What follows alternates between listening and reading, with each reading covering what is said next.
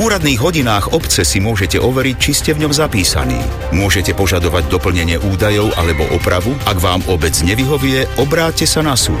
Ak nie ste zapísaní v zozname voličov, v deň volieb vás doň na základe občianského preukazu zapíše okrsková volebná komisia.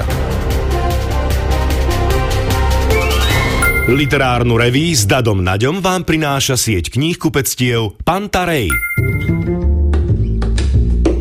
Prajem vám krásny sobotný večer v spoločnosti literárnej revy Rádia Slovensko. Boli roky, keď ma na konci augusta chytala úzkosť, že prázdniny sa o týždeň končia a začína sa so školský rok.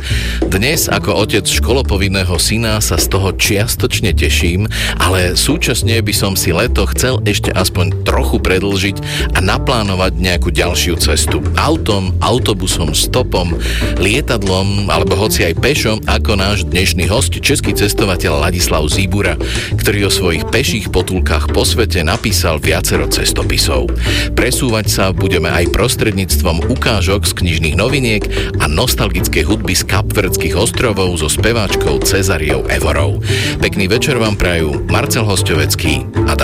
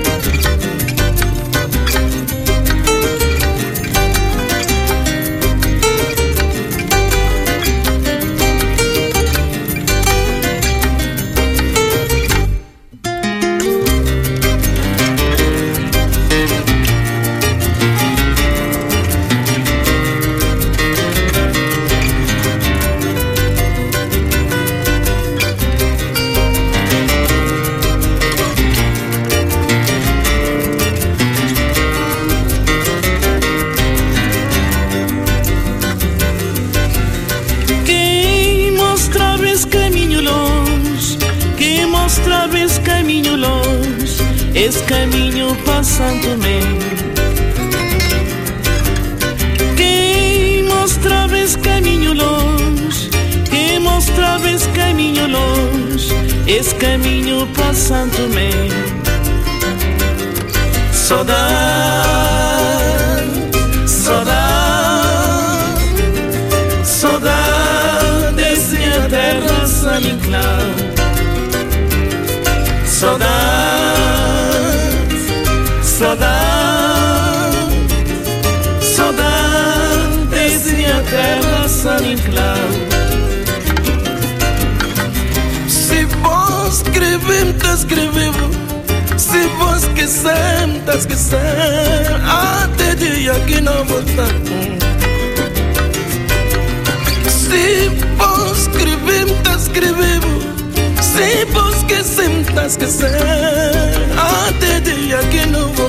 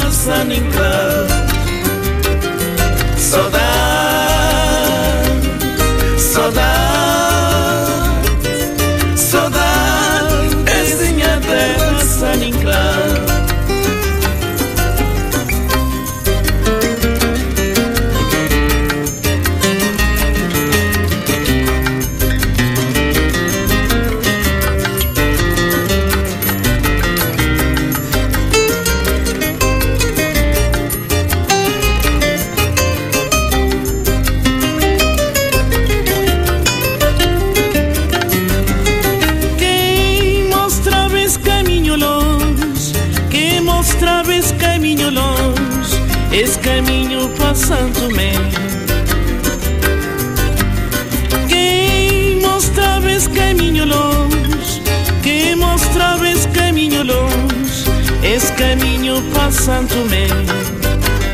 Cezari Evore začneme prózou, ktorá sa odohráva na Azorských ostrovoch. A more v nej môžeme počuť naozaj veľmi intenzívne. Autorom novely Žena z Portopin je skvelý italianský spisovateľ Antonio Tabucchi, ktorý sa jedného dňa zamiloval do Portugalska a súčasne aj do tvorby spisovateľa Fernanda Pesov a zostal v Portugalsku žiť slovenskom preklade sme si od Tabukyho mohli prečítať román Pereira sa domnieva a nedávno aj jeho snovú novelu Requiem, ktorú vydal Portugalský inštitút. Rovnaký vydavateľ začiatkom leta priniesol aj slovenský preklad Tabukyho prózy Žena z Portopím, zloženej z úvah, prerozprávaných a odpočutých príbehov. Autor o nej píše – táto knižočka má okrem môjmu sklonu ku klamstvám pôvod v období strávenom na Azorských ostrovoch. Jej témou sú predovšetkým veľryby, ktoré sa ani nejavia ako živočíchy, skôr ako metafory. A spolu s nimi aj stroskotania, tie vo význame neúspechu či nezdaru, pôsobia takisto metaforicky. Takže jedným slovom Azorské ostrovy, veľryby, ženy a stroskotania. Ukážku z prózy Žena sporto Pim vám v preklade Lenky Cinkovej prečíta Boris Farkaš. Otec veľmi chcel, aby som sa oženil, lebo dom bez ženy nie je ozajstný domov. No ja som mal 25 rokov a láska bola pre mňa iba hra. Každú nedeľu som sa vybral do prístavu a našiel si novú priateľku. V Európe v tom čase zúrila vojna a cez Azory prechádzalo množstvo ľudí. Každý deň pristála loď. Buď tu, alebo inde. A v Porto Pim sa hovorilo všetkými jazykmi. Stretol som ju raz v nedeľu v prístave. Bola oblečená v bielom, mala odhalené ramená a na hlave čipkový klobúk. Vyzerala, ako by vystúpila z obrazu a nie z lode plnej ľudí, ktorí utekali do Ameriky. Dlho som na ňo hľadel, aj ona na mňa pozerala. Zvláštne, ako do človeka vstúpi láska. Do mňa vstúpila, keď som si všimol dve jemné vrázky v kútikoch jej očí a napadlo mi, už nie je až taká mladá. Pomyslel som si to azda preto, lebo vtedy som bol ešte len chlapec a ako zrelá žena sa mi videla staršia, než v skutočnosti bola. To, že mala len čosi cez 30, som sa dozvedel až neskôr, keď už mi správa o jej veku bola celkom zbytočná. Pozdravil som ju a opýtal som sa, čím jej môžem poslúžiť. Ukázala na kufor pri svojich nohách. Odnes ho do bote, požiadala ma v mojom jazyku. Bote nie je miesto pre dámy, odvetil som. Ja nie som dáma, ale nová majiteľka. Nasledujúcu nedeľu som opäť zišiel do mesta. Bote bol v tých časoch zvláštny podnik, nie práve hostinec pre rybárov. Navštívil som ho len raz. Vedel som, že v zadnej časti sú dva salóniky, kde sa vraj hrávalo o peniaze a v miestnosti, kde sa nachádzal bar, bola nízka klemba, veľké zrkadlo so zdobným rámom a stolíky z figovníkového dreva. Všetci zákazníci boli cudzinci, tvárili sa ako na dovolenke, no v skutočnosti sa celé dni navzájom špehovali. Každý predstieral, že je odinakia, než naozaj bol a popri tom hrali karty. Ostrov Fajal bol v tých rokoch neuveriteľné miesto. Za barovým pultom stál nízky Kanaďan s bokom bradami do špica. Volal sa Denis a hovoril po portugalsky ako kapverďania. Poznal som ho, lebo v sobotu chodieval do prístavu kupovať ryby. V bote sa v nedeľu podávala večera. To on ma neskôr naučil po anglicky. Chcem hovoriť s majiteľkou, povedal som. Páni príde až po 8, odvetil povýšenecky. Sadol som si za stôl a objednal som si večeru. Prišla okolo deviatej. V bare boli aj ďalší zákazníci. Zbadala ma a roztržito mi kývla. Potom si sadla do kúta k starcovi s bielými fúzami. Až vtedy som si všimol, aká je krásna. Jej krása mi rozpaľovala spánky. Práve jej krása ma tam priviedla, no až do tej chvíle som si to neuvedomoval. Tom okamihu sa mi v hlave rozjasnilo, až sa ma takmer zmocnil závrat. Celý večer som na ňu hľadel, pestiami som si podopieral spánky. A keď vyšla von, zobďaleč som ju sledoval. Kráčala ľahko, neobzerala sa, ako by jej ani nenapadlo, že za ňou niekto sliedi. Prešla cez bránu pevnosti v Porto Pim a vybrala sa popri zátoke. Na opačnej strane zálivu, na konci skalného výbežku, schovaný uprostred skál, stojí medzi trstím a palmou dom z kameňa. Možno si si ho už všimol. Teraz je opustený. Okná sa rozpadajú, má v sebe čosi zlovestné, čo nevidieť sa mu preborí strecha, ak sa tak už nestalo. Tam bývala. Ale vtedy to bol biely dom s namodro orámovanými oknami a dverami. Vošla dnu, zavrela dvere a zhasla svetlo. Sadol som si na skalu a čakal som. Uprostred noci sa v jednom okne rozsvietilo. Vyzerala von a ja som sa na ňu zadíval. Noci v Portopím sú tiché, stačí zašepkať do tmy a počuť ťa do ďaleka. Pusť ma dnu, prosil som ju. Zavrela okenicu a zhasla svetlo. Na oblohu vyšiel letný mesiac obostretý červeným závojom. Ovládla ma tieseň. Navôkol špliechali vlny, všetko bolo veľmi intenzívne a zároveň nedosiahnutelné. Spomenul som si na chvíle, keď som ako dieťa v noci volal múrény z útesu. V tom mi čosi napadlo. Neovládol som sa a začal som spievať tú melódiu. Spieval som ju potichučky, ako žalospev či modlitbu, s rukou pri uchu, aby sa môj hlas niesol správnym smerom. Zakrátko sa otvorili dvere. Vkročil som do tmavého domu a ocitol som sa v jej náručí. Povedala len, volám sa Jeborat.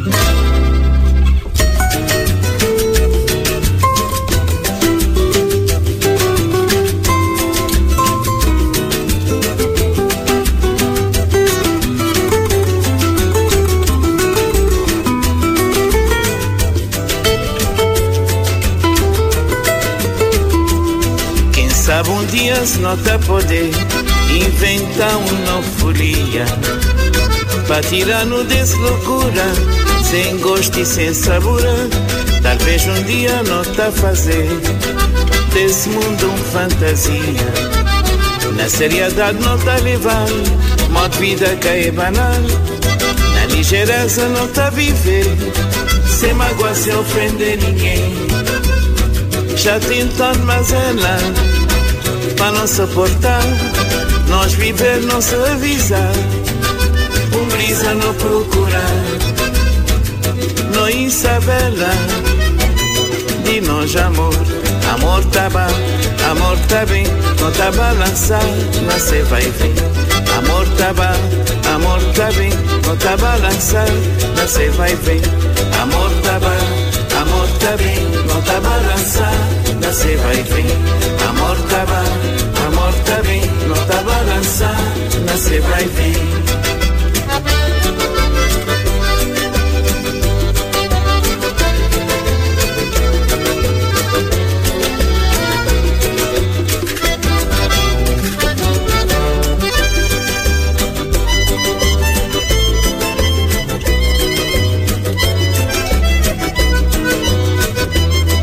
sabe um dia nós a poder inventar uma folia para tirar-no desse loucura Sem gosto e sem sabor. Talvez um dia não tá fazer Desse mundo um fantasia. Na seriedade não tá levar Modo vida que é banal. Na ligeireza não tá viver Sem mágoa, sem ofender ninguém.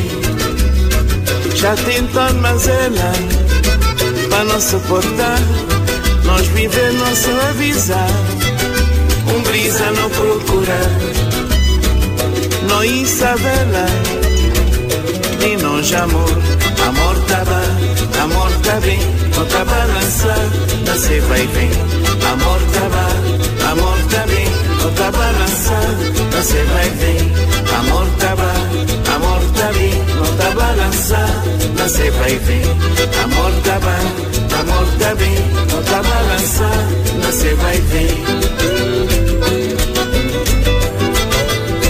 Dnešný host Ladislav Zibura je mladý český spisovateľ a novinár, ktorý sa venuje peším cestám po svete a svoje zážitky zatiaľ vtipne opísal v piatich knihách. 40 dní pešo do Jeruzalema, pešo medzi buddhistov a komunistov, už nikdy pešo po Arménsku a Gruzínsku, prázdniny v Európe a prázdniny v Česku. Približne o mesiac vychádza jeho najnovšia šiesta kniha, ktorá je doslova symbolom putovania na vlastných nohách a má názov Všetky cesty vedú do Santiaga. Túto cestu do Santiago de Compostela podnikol ako 18-ročný a ako 30-ročný sa na ňu vypravil ešte raz. Zaujímalo ma, podľa čoho si Vladislav Zibura vyberá miesta svojich peších pútí. Pokud chce člověk chodit pěšky, eh, tak to má velice specifické požadavky. Jednak potřebujete, aby ta země byla zalidněná, eh, aby ty vzdálenosti mezi vesnicemi nebyly větší než třeba 15 kilometrů, čímž vám odpadá většina světa. Třeba Mongolsko se nedá projít pěšky, protože je všechno ohromně daleko, to se dá maximálně projet na koni. Dále se snažím vybírat si země, které mě osobně zajímají. Že tam odjíždím s tím, že chci něco zjistit, že jsem zvědavý. Takže třeba Čína je pro mě země, kde každý o ní slyšel a málo kdo tam byl. A jsem strašně zvědavý, jestli vlastně jde takhle volně chodit pěšky v Číně, v zemi, kde nikdo nemluví ani slovo anglicky na vesnici. A jestli to jde zvládnout, fakt jsem zvědavý, co mě tam potká. Konec konců takovéhle dobrodružství může při nejhorším skončit vyhoštěním. Takže si vybírám jednak země, které mě zajímají, eh, země, které jsou průchozí pěšky, protože tam jsou ta sídla blízkou se. A ještě, a to je taky důležité, si vybírám země, které jsou bezpečné, protože když jde člověk pěšky, tak potká každý den ohromné množství lidí a u nějaké země, kde by byla vysoká kriminalita, tak to riziko, že by se by mohlo přihodit něco nemilého roste. Takže jsem si vždycky cíleně vybíral země, které, které jsou spíš bezpečné, což je typicky třeba Nepál. Nepál je velmi bezpečná země. No a taky se snažím to tak jako namixovat, abych to měl co nejrozmanitější, že když jsem byl v Nepálu, tak nějaký čas asi nepojedu do Větnamu, protože ty země jako leží kousek od sebe, je tam podobné klima, v mnoha ohledech jsou si podobné. No a tak se vydám příště zase třeba do Jižní Ameriky, nebo kam se mi bude chtít, takže se snažím, abych to měl taky co nejrozmanitější, což se konec konců projevuje i, i, i, i v těch knihách, že si volím taková jako protikladná eh, témata, třeba Turecko a Izrael, dvě velice odlišné země, nebo Čína a Nepál, buddhisti a komunisti, jako dvě země vedle sebe, ale diametrálně odlišné. No, tak to je, to je taky vlastně věc, která ovlivňuje, jaké země si vyberu. A to, taky, taky si vybírá země, o kterých se zrovna mluví. Takže třeba uh, poslední cesta moje byla cesta stopem po Evropě, protože se v Česku hodně mluvilo o vystoupení z Evropské unie, respektive o referendu o vystoupení z Evropské unie a Česká republika patří mezi vůbec nejvíc euroskeptické země Evropské unie, tak jsem si říkal, že buď víme něco, co ostatní nevědí, nebo ostatní vědí něco, co nevíme my a vydal jsem se to proskoumat na vlastní pěst, tentokrát teda stopem. No, ľudí, ktorí aktívne cestujú, je dnes už veľmi veľa. Vy sa však venujete špeciálne najmä peším cestám. Prečo ste sa rozhodli práve pre tento druh cestovania? Když jsem studoval na, na gymnáziu, tak mě pořád někdo něco zakazoval. Jo? Ono to gymnázia v Česku mají takovou středověkou povahu trochu. A já jsem snil ten svůj sen o svobodě, mě jsem načtené všechny ty velké dobrodružné romány a snil jsem o tom, že až odmaturuju, tak, tak se vydám do toho světa. A teď jsem hledal nějaký ten koncept, jako co teda podniknout, jestli já nevím, cestu kolem světa stopem, nebo jestli se vydat někam daleko na kole. No a pak jsem se úplně náhodou dočetl o tom, že existuje pouť do Santiago de Compostela, že se tam vydává každý rok 100 tisíc lidí z celého světa a že má ta pouť historii, víc než tisíc let. A ono spojovalo jako spoustu věcí, které mě zajímaly. Jednak mě zajímali ti lidé z celého světa, rád jsem chodil v té době, chtěl jsem si procvičit ty jazyky, které jsem se naučil ve škole, tak jsem se rozhodl, že se po maturitě vydám na tu cestu do Santiago de Compostela. No a na té cestě jsem pochopil, v čem má e, pěší chůze neopakovatelný půvab. Je to jednak proto, že je pomalá a meditativní, člověk nemusí dávat pozor na cestu a tak se může rozhlížet kolem, přemýšlet si o tom, co zrovna napadne, pobavit se s každým, koho na cestě potká. A zároveň je tak krásně bezcílná, že to je pomalé. E, víte, že půjdete ještě za týden, e, na to, jak daleko je ten cíl, raději ani nemyslíte. a najednou celý den nemáte nic jiného na práci než jít a, a to je půvabné. A když jsem později zkoušel třeba jezdit na kole nebo jezdit stopem, tak ta jízda na kole už je, je moc rychlá, nepopovídáte si s těmi lidmi, musíte dávat pozor na cestu a u té cesty stopem je zase nevýhoda, že musíte hodně plánovat, protože se každý den dostanete daleko. Takže ta chůze je pro mě jako velká láska a ač teď jsem se začal na cesty vydávat stopem, protože je to pro mě zase nový rozměr do dobrodružství, tak na ty pěší poutě nedám dopustit a myslím si, že to je jednak úžasná cesta k těm lidem, kteří v dané zemi žijí, protože když někdo přijde s velkým batohem po silnici do vesnice, kde turistů roky neviděli, tak je zjevení a každý se s ním chce bavit a budí to spoustu otázek a zvědavost. No a zároveň je to cesta k sobě, protože člověk stráví spoustu času o samotě, nikam nespěchá, střídavě pokládá levou a pravou nohu na podložku, na tom nic náročného není. No a e, nějak to přirozeně tak jako rozvíří ty myšlenky a pomáhá to člověku se zamyslet nad svým směrováním do budoucna, zrekapitulovat si, co zažil za ten uplynulý rok. Konec konců ty pěší poutě existovaly prakticky ve všech kulturách, je to tisíce let stará věc a myslím si, že málo věcí, které by lidi dělali tak dlouho a nedávali by žádný smysl. Mm, to, čo hovoríte mi, je veľmi sympatické, ale taká 40-dňová pešia cesta je určite spojená aj s námahou, nepohodlím, únavou, žiadna sprcha. No, nie je to úplně idylické. No je to tak. A to je takové to koření právě. To je jako, že to není idylické pořád, že to je idylické jenom občas a o to víc si člověk těch idylických momentů váží.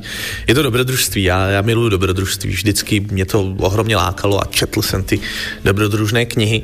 A Právě to, že člověk jako je trochu bezbraný, když jde pěšky a neví, co ho čeká za následující zatáčkou a když mu dojde voda, tak půjde 15 kilometrů bez vody do další vesnice, tak to je, to je další rozměr toho dobrodružství. Ale ono to není nebezpečné.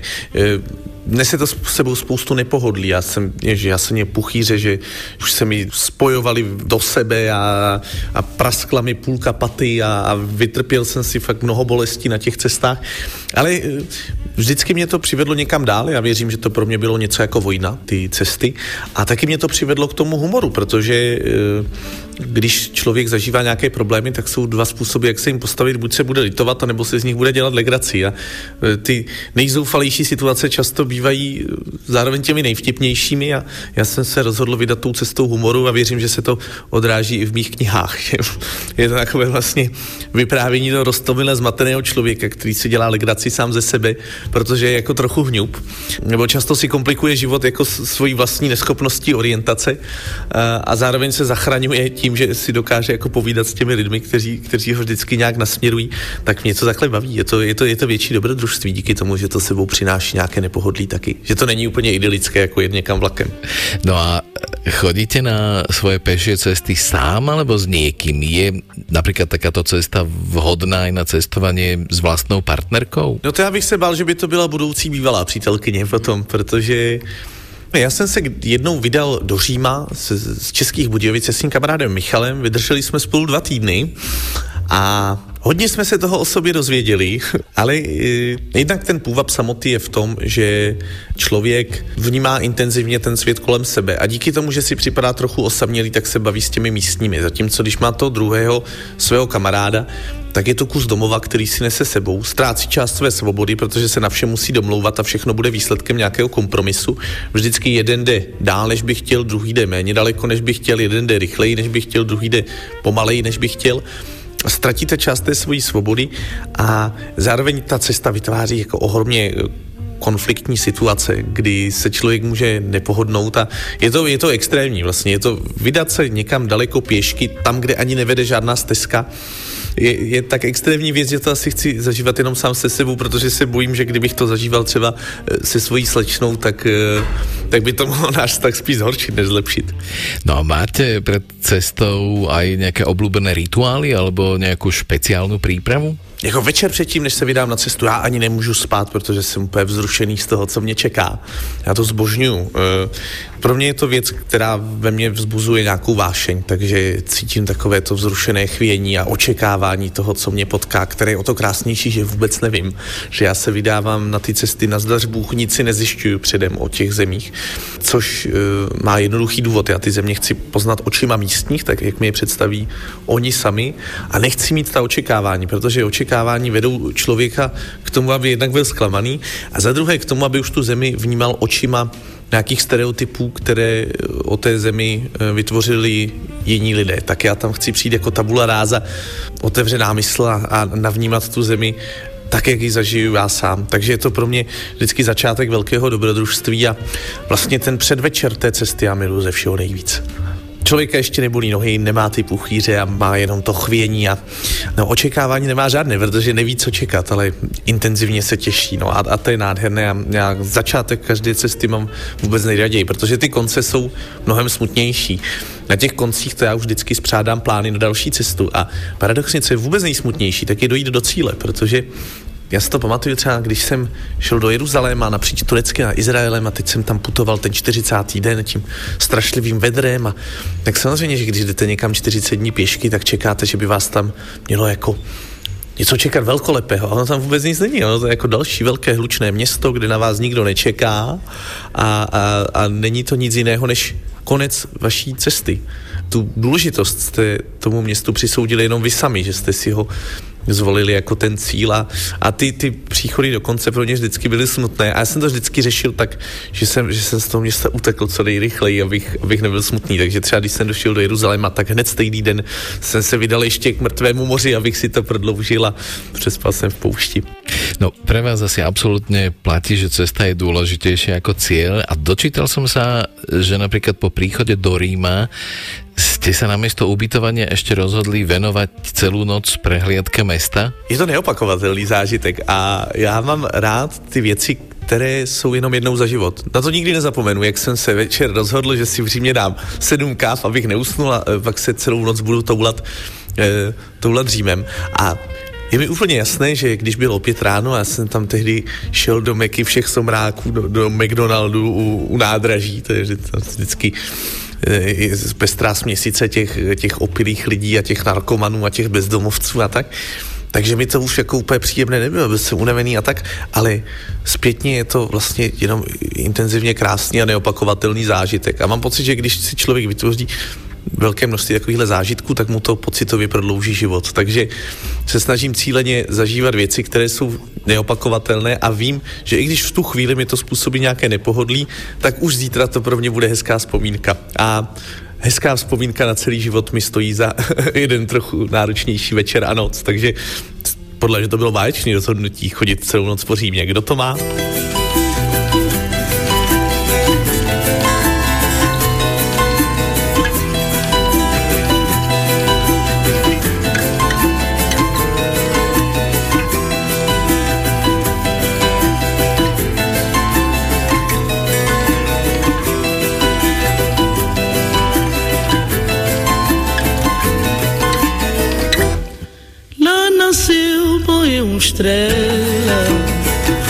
Que cata brilhar ali na mar boeu areia.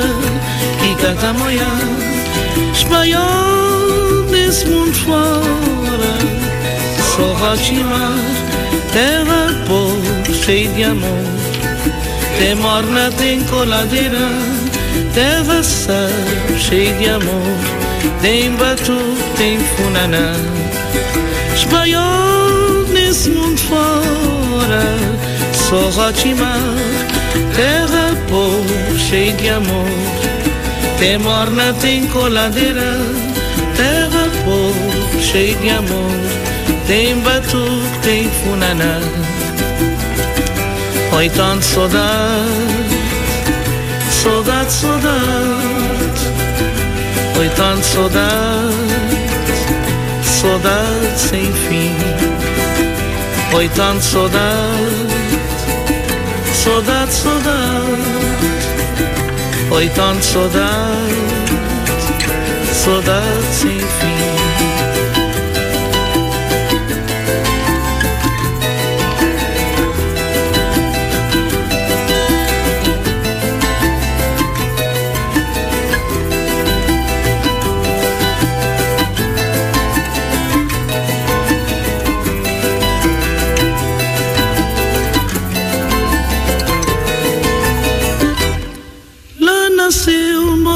Estrela que canta brilhar e mar boiu areia que canta moiar espanhol nesse mundo fora só rotimar teve pouco cheio de amor. Tem morna, tem coladeira terra sal cheio de amor. Tem batuque, tem funaná Chimamanda Ngozi Adichie je nigerijská spisovateľka a publicistka. Na vysokej škole študovala medicínu a farmakológiu. Ako 19-ročná opustila Nigériu a odišla študovať do Spojených štátov. Knižne debutovala v roku 2003 románom Fialový Ibištek a v roku 2006 vydala svoj druhý román Polovica žltého slnka, ktorého dej sa odohráva v čase nigerijskej občianskej vojny v rokoch 1967 až 1970. Tento román získal prestížnu Women Prize, vtedy sa to volalo Orange Prize a dokonca získal v rámci tejto ceny aj špeciálne ocenenie Winner of Winners, kde ho porota vybrala za najlepšiu knihu, ktorá túto cenu získala za 25 rokov. V ďalšom románe Amerikánka Chimamanda Ngozi Adichie skúma tému identity a rasizmu v Spojených štátoch. No a v roku 2009 vydala zbierku 12 silných poviedok, ktorá teraz vyšla v slovenskom preklade pod názvom To, čo máš okolo krku. Do češtiny bola preložená ako Co ti svíra hrdlo a mám pocit, že tento názov vystihuje podstatu knihy o niečo lepšie, pretože od prvej poviedky, v ktorej mladá Nigeríčanka, dcera univerzitných učiteľov, opisuje svojho brata, ktorý ukradol mame rodinné šperky, v krádežiach pokračoval ďalej, až sa dostal do väzenia, kde teda získal veľmi kruté zážitky, sa čitateľovi zviera hrdlo čoraz silnejšie. Stretávajú sa tu nielen malé ľudské osudy a dejinné strety a samozrejme aj rôzne kultúry. Poviedky Chimamandin Gozia Díči sú presieknuté krásou, smútkom, túžbou, ale aj veľkou osamelosťou a beznádejou. V titulnej poviedke opisuje osamelosť mladej Nigeríčanky, ktorá sa po príchode do Spojených štátov vyrovnáva s očakávaniami a nekompatibilnosťou vlastnej kultúry aj vo vzťahovej rovine. A práve túto poviedku budeme teraz počuť ukážku z poviedkovej knihy Chimamandin Ngozi Adichie To, čo máš okolo krku, vám v preklade Kristýny Karabovej prečíta Zuzana Jurigová Kapráliková. A mimochodom, keď v pandemickom roku 2020 zomrel Chimamandin otec, vyrovnala sa s ostratou a zármutkom skvelou knihou Zápisky o smutku. Nikto nevedel, kde si, pretože si o tom nikomu nepovedala. Občas si sa cítila ako neviditeľná a skúšala si prejsť cez stenu svojej izby na chodbu. A keď si narazila do steny, mala si na ruke modriny. Raz sa Juan spýtal, či ťa bije chlap, lebo by s ním hneď urobil poriadky. A ty si sa tajúplne zasmiala. V noci sa ti niečo ovíjalo okolo krku skôr než si zaspala, skoro ťa to uškrtilo. V reštaurácii sa ťa veľa ľudí pýtalo, či pochádzaš z Jamajky, pretože si mysleli, že všetci s čiernou pleťou a cudokrajným prízvukom sú z Jamajky. Iní, ktorí uhádli, že si z Afriky, ti zasa hovorili, že milujú slony a chcú ísť na safari. A tak, keď sa ťa v šere reštaurácie, hneď ako si odrapotala špeciality dňa, spýtal – z ktorej africkej krajiny si. A ty si odpovedala, že z Nigérie. Čakala si, že povie, ako daroval peniaze na boj zajc v Botsvane. On sa však spýtal, či si Jorubka alebo Igbouka, pretože nemáš fulanskú tvár. Prekvapilo ťa to. Pomyslela si si, že je určite profesor antropológie na štátnej univerzite bol trochu mladý, mal okolo 30, ale kto vie? Igbouka, odvetila si. Spýtal sa ťa, ako sa voláš a skonštatoval, že Akuná je pekné meno. Našťastie sa nespýtal, čo znamená, lebo ti liezlo na nervy, ako sa ľudia začudovane pýtali. Otcovo bohatstvo? V zmysle, že tvoj otec ťa manželovi naozaj predá? Povedal ti, že bol v Ghane, Ugande a Tanzánii, že miluje romány Amosa Tutuolu a že čítal veľa o subsaharských krajinách Afriky, ich dejinách a mnohovrstevných problémoch. Chcela si ním opovrhovať a aj mu to dať najavo, keď si mu priniesla objednávku, pretože bielých ľudí, ktorí priveľmi milovali Afriku, aj tých, ktorí ju milovali primálo, spájala rovnaká vlastnosť. Blahosklonnosť. On však nepokrútil nadradene hlavou tak, ako to urobil profesor Kobldik na miestnej vysokej škole v Maine počas diskusie o dekolonizácii v Afrike. Nemal rovnaký výraz ako profesor Kobldik, výraz človeka, ktorý si o sebe myslí, že je lepší ako ľudia, o ktorých niečo vie. Na druhý deň prišiel znovu. Sadol si k rovnakému stolu – a keď si sa spýtala, či mu chutilo kurča, vyzvedal, či si vyrastala v Lagose. Prišiel aj na tretí deň a skôr než si objednal, začal rozprávať o tom, ako bol v Bombaji. A že teraz chce navštíviť Lagos, aby videl, ako žijú skutoční ľudia. V zmysle v slamoch, lebo keď je v zahraničí, nikdy nechodí po žiadnych hlúpych turistických atrakciách kecal a kecal, až si mu musela pripomenúť, že je to proti pravidlám v reštaurácii. Keď si kládla pohár s vodou na stôl, letmo sa ti dotkol ruky. Keď si ho na štvrtý deň videla prichádzať, povedala si Juanovi, že tam ten stôl už nechceš obsluhovať. V ten večer po práci čakal vonku so slúchadlami v ušiach a pozval ťa na rande pretože tvoje meno sa rímuje z Hakuna Matata.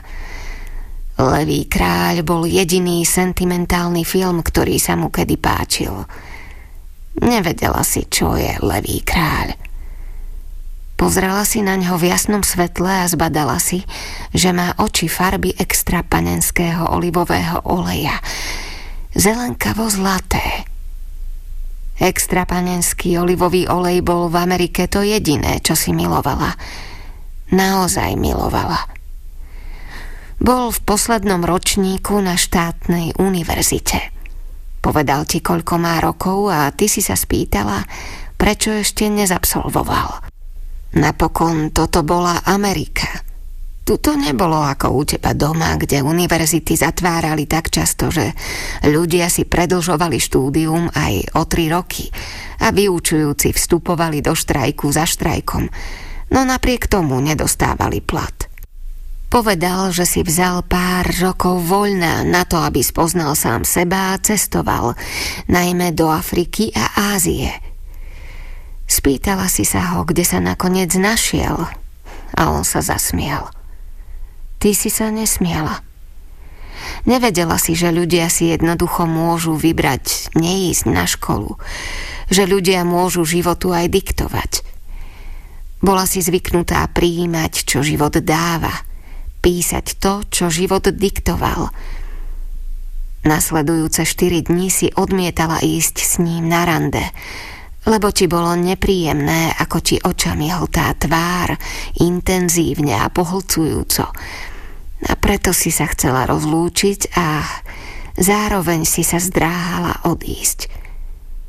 A potom piatu noc si spanikárila, keď po práci nestál pri dverách. Prvýkrát za dlhý čas si sa modlila. A keď na teba vyskočil spoza chrbta so zvolaním Hej, súhlasila si, že s ním pôjdeš von, ešte než ťa sám pozval. Bála si sa, že ťa už znova nepozve. Na druhý deň ťa vzal na večeru do čínskej reštaurácie Učanga a v tvojom koláčiku šťastia boli dva papieriky. Oba boli prázdne.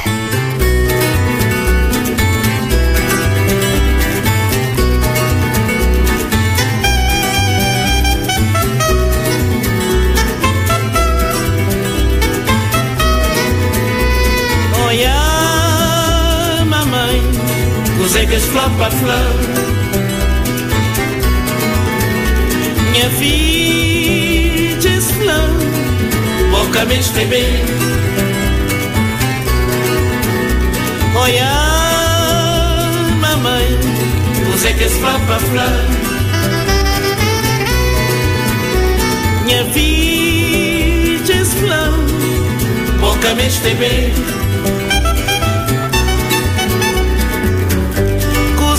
flapa flá, oh mamãe, minha coração tita chorar, cheio de dor. Sei como tá fazer que essa afronta. Onde conti tá bem que essa tristeza. Cosé que para flá, oh mamãe Minha coração te tá chorar, cheio de dor. Cosé como tá fazer que essa afronta Onde conti tá bem que tristeza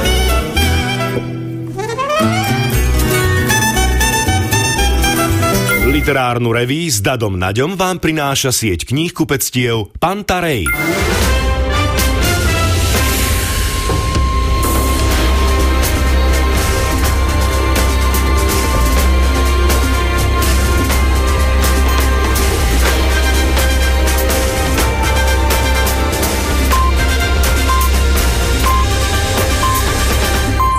23 hodín.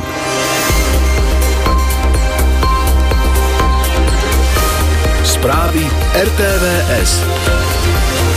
Tri prípady tuberkulózy zachytili zdravotníci v obci Hranovnica v Popradskom okrese. Chunta v Nigerii pre hroziacu intervenciu vyhlásila pohotovosť ozbrojených síl. Zajtra má byť jasno až polooblačno, opäť dusno a mimoriadne teplo 29 až 36 stupňov. Príjemný neskorý večer želá Katarína Ščepánová. V obci Hranovnica v okrese Poprad zachytili zdravotníci tri prípady tuberkulózy. Včera a dnes tam zisťovali prítomnosť ochorenia u ľudí z miestnej osady. Išlo o preventívnu akciu, keďže od začiatku roka tam zaregistrovali 16 nakazených a jeden obyvateľ dokonca ochoreniu podľahol.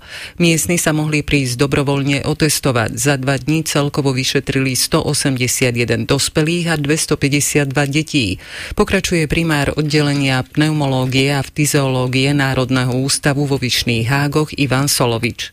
Teraz z tých 181 vyšetrených obyvateľov v troch prípadoch sme, s najväčšou pravdepodobnosťou sa jedná o tuberkulózu a týchto sme si hneď objednali na pondelok na hospitalizáciu. Ďalších 17 pacientov má nález, ktorý na pľúcach treba doriešiť. Môže sa jednať v niektorých prípadoch o možno nádorové ochorenie alebo iné. Pre záujem budú v testovaní pokračovať aj v útorok. Jeden človek zahynul a ďalších 33 osôb sa zranilo pri dvoch explóziách na čerpacej stanici skvapalneného ropného plynu LPG nedaleko rumúnskej metropoly Bukurešť. Medzi zranenými sú väčšinou hasiči, ktorí na mieste zasahovali po prvom výbuchu a zasiahla ich druhá explózia. Niektorí z nich sú v kritickom stave. Požiar sa stále nepodarilo uhasiť a hrozí, že vybuchne ďalšia nádrž s palivom. Vojenská vláda v Nigeri, ktorá je v africkej krajine pri moci od júlového prevratu, vyhlásila najvyššiu pohotovosť ozbrojených síl. Dôvodom je hroziaca intervencia hospodárskeho spoločenstva západoafrických štátov. Medzi severkorečanmi rastie záujem o prácu v miestnej továrni na spracovanie vzácnych kovov, informuje o tom rádio Slobodná Ázia. Dôvodom je možnosť kradnúť zlato, ktorého predajom si dokážu ľahšie zarobiť na živobytie. Čoraz viac severokórejčanov sa podľa Rádia Slobodná Ázia snaží zamestnať v továrni nedaleko Pyongyangu, kde je najžiadanejšou pozíciou skúšač vzácnych kovov. Nemenované zdroje portálu tvrdia, že pracovníci si dokážu v malých množstvách nepozorovane odkladať olovo, zinok aj kúsky zlata, ktoré predávajú pašerákom. Záujem o suroviny vraj rastie, keďže Severná Kórea sa chystá po opadnutí pandémie koronavírusu opäť otvoriť hranicu s Čínou. Michal Zúrik, RTVS. Lukáš Klein prehral vo finále kvalifikácie Grand Slamového tenisového turnaja US Open v New Yorku s francúzom Gastonom 6-1, 3-6, 1-6. Do hlavnej súťaže nepostúpala ani Viktória Hrunčáková, ktorá podľahla Britke Miyazakiovej 3-6, 6-4, 4-6. Američan Noah Lyles dosiahol na atletických majstrovstvách sveta v Budapešti tretiu zlatú medailu. Po úspechoch v šprintoch na 100 a 200 metrov finišoval za víťaznú americkú štafetu na 4x100 metrov. Američanky triumfovali aj v ženskej štafete v rekorde šampionátov 41,3 sekundy. Zajtra má byť jasno až polooblačno, ojedinele prehánky alebo búrky, aj intenzívne, dusno a mimoriadne teplo. V noci 22 až 15, cez deň 31 až 36, na severe miestami okolo 29 stupňov, južný vietor do 30 km za hodinu, pri búrkach zosilnie. 23 hodín 4 minúty. Zelená vlna. Nehoda v Banskej Bystrici a uzavretá cesta v Nitre. Počúvate dopravné správy. Na výjazde z Banskej Bystrice po R jednotke smerom na Zvolen sa zrazili dve autá a blokovaný je tam pravý pruh. V Bratislave na D2 pri Jarovciach smerom do Maďarska opravujú cestu, blokovaný je tam jeden pruh a v Nitre je úplne uzavretá križovatka Farská mostná z dôvodu rekonštrukcie plynovodu. Obísť musíte cez okolité ulice. Radari ste videli v Bratislave na Račianskej za Mladou gardou smerom von z mesta a pred Košickým Klečenovom smerom z Dargova. Jazdíte opatrne Luka Grbiš bezpečne a plynulo. Zelená vlna 0800 900 800 Literárnu reví s Dadom Naďom vám prináša sieť kníh kupectiev Pantarej. Dobrý večer, je krátko po 23. hodine a začína sa posledná časť dnešnej augustovej soboty a vás čaká ešte 55 minút literárnej revy Rádia Slovensko. Čo síce nie je to isté, ako by vás čakala dvojtyžňová dovolenka na Zanzibare, ale v mojich možnostiach sú ešte minimálne 4 literárne cesty za novými a pripravovanými knihami. Prvé dve budú venované najmä tínedžerom, nasleduje jeden detektív detektívka a ukážka z najnovšieho románu Paula Jordána. No a začneme knižnými tipmi, ktoré budú dnes od prekladateľky Barbary Zigmundovej, českej ilustrátorky Galiny Miklínovej a cestovateľa Ladislava Zíburu. Aké knihy ich teda zaujali? Môj tip je román Josefiny Vicens Prázdna kniha. Na Slovensku nebola vôbec známa a vlastne vytiahla ju na svetlo prekladateľka Lucia Duero, ktorá aj žije v Mexiku a preložila túto knižku. Celá tá kniha reflektuje autorkinu neschopnosť dopísať knihu prostredníctvom protagonistu, ale reflektuje to geniálne. Je to eh, finský spisovatel a napsal literární spolek Laury Sněžné a to je teda úžasná kniha, to mě, to mě teda jako okouzlila. No. Já když jsem to četla, tak mě vlastně, já jsem okamžitě to viděla vizuálně, takže mě to vlastně těšilo. Nevím, přišlo mi to takový jako báječný, napínavý, přesně, že to má ten poměr všeho, co člověk potřebuje, tajemství, napětí, erotiky, všeho prostě akorát, moc se mi to líbilo. Tak první kniha, která mě při téhle otázce napadne, tak je kniha Hrozný hněvu od Johna Steinbecka, kterou jsem si přečetl asi v 15 letech a která mi změnila život v mnoha ohledech. Jednak mě Steinbeck naučil důvěřovat lidem, protože Steinbeck miluje lidi a na jeho knižkách je to znát. A za druhé, to pro mě byl první kontakt s těmi zásadními tématy, se kterými se svět potýká dodnes, s tématem chudoby, ale té chudoby, ve které už je těžké si zachovat svoji důstojnost. Taky s tématem přátelství, pomoci, naděje a hrozný hněvu jsou kniha, která mě chytá za srdce a ze které jsem si odnesl spoustu můder do života. Vlastně je to první kniha, která mi vysvětlila tu nespravedlnost toho světa, ale nevysvětlila mi jako něco bezvýchodného, ale vysvětlila mi jako něco, s čím jde bojovat. Toľko knižné typy Barbary Zigmundovej, Galiny Miklínovej a Ladislava Ziburu. V týchto dňoch vychádza nové vydanie jednej z najpopulárnejších kníh pre mládež amerického autora Johna Greena Kam zmizla Aliaška. Jej rozprávačom je Miles, ktorý práve prichádza na internátnu školu. Učí sa samostatnosti a objavuje svojich nových priateľov a spolubývajúcich. Má napríklad bizarnú záruľubu v posledných slovách e, svetových osobností. Najviac ho napríklad fascinuje Francis Rabelais a jeho posledná veta Idem hľadať to veľké azda. Miles má spolubývajúceho čipa, ktorého všetci volajú plukovník a ktorý vo voľných chvíľach memoruje nekonečné abecedné zoznamy, ale najviac ho zaujme krásna, inteligentná, nepredvídateľná a mierne vulgárna aliaška, do ktorej sa zamiluje. Ukážku z románu Johna Greena, kam zmizla aliaška, vám v preklade Moniky Kostelníkovej prečíta Kamil Mikulčík. Na záver sťahovania som mal chuť vliesť do čipovej mini chladničky a uložiť sa na tisícročný zimný spánok. Zdalo sa, že čip je imúnny voči únave i voči teplu. Posadil som sa na jeho gauč. Našiel som ho pred dvoma rokmi. Rozprával mi, kým sa snažil na kufri nainštalovať moju PlayStation. Koža je trocha popraskaná, ale mám to v pázi. Je to brutálny gauč. Gauč však nebol iba trocha popraskaný. Asi tretinu zahaľovala svetlomodrá koženka a zvyšok bol molitan. Ale aj tak som sa na ňom cítil nenormálne príjemne. Fajn, povedal. Hotovo. Podišiel k svojmu stolu a vytiahol zo zásuvky kotúč izolepy. Potrebujeme už len tvoj kufor. Postavil som sa a vytiahol ho spod postele. Čip ho umiestnil medzi pohovku a PlayStation. S prúžkou striebornej izolepy naň nalepil slová konferenčný stolík. A je to, povedal spokojne. Posadil sa a vyložil si nohy na mm, konferenčný stolík. Hotovo. Sadol som si k nemu. Pozrel sa na mňa a vyhlásil – E, pozri, e, ja ti sprievodcu spoločenským životom na Calver Creeku robiť nebudem. Aha, jasné, povedal som. Sám som počul, ako sa mi slová zasekli v hrdle. Tak ja mu tu vláčim jeho ťažký gauč v tejto pekelnej horúčave a on sa potom bude tváriť, že ho otravujem? V podstate sú tu dve skupiny vysvetľoval čoraz naliehavejšie. Máš tu stálych študákov, ako som ja, a potom tu máš týždňových sráčov. Oni sú síce tiež na internáte, ale sú to všetko bohaté decká z Birminghamu.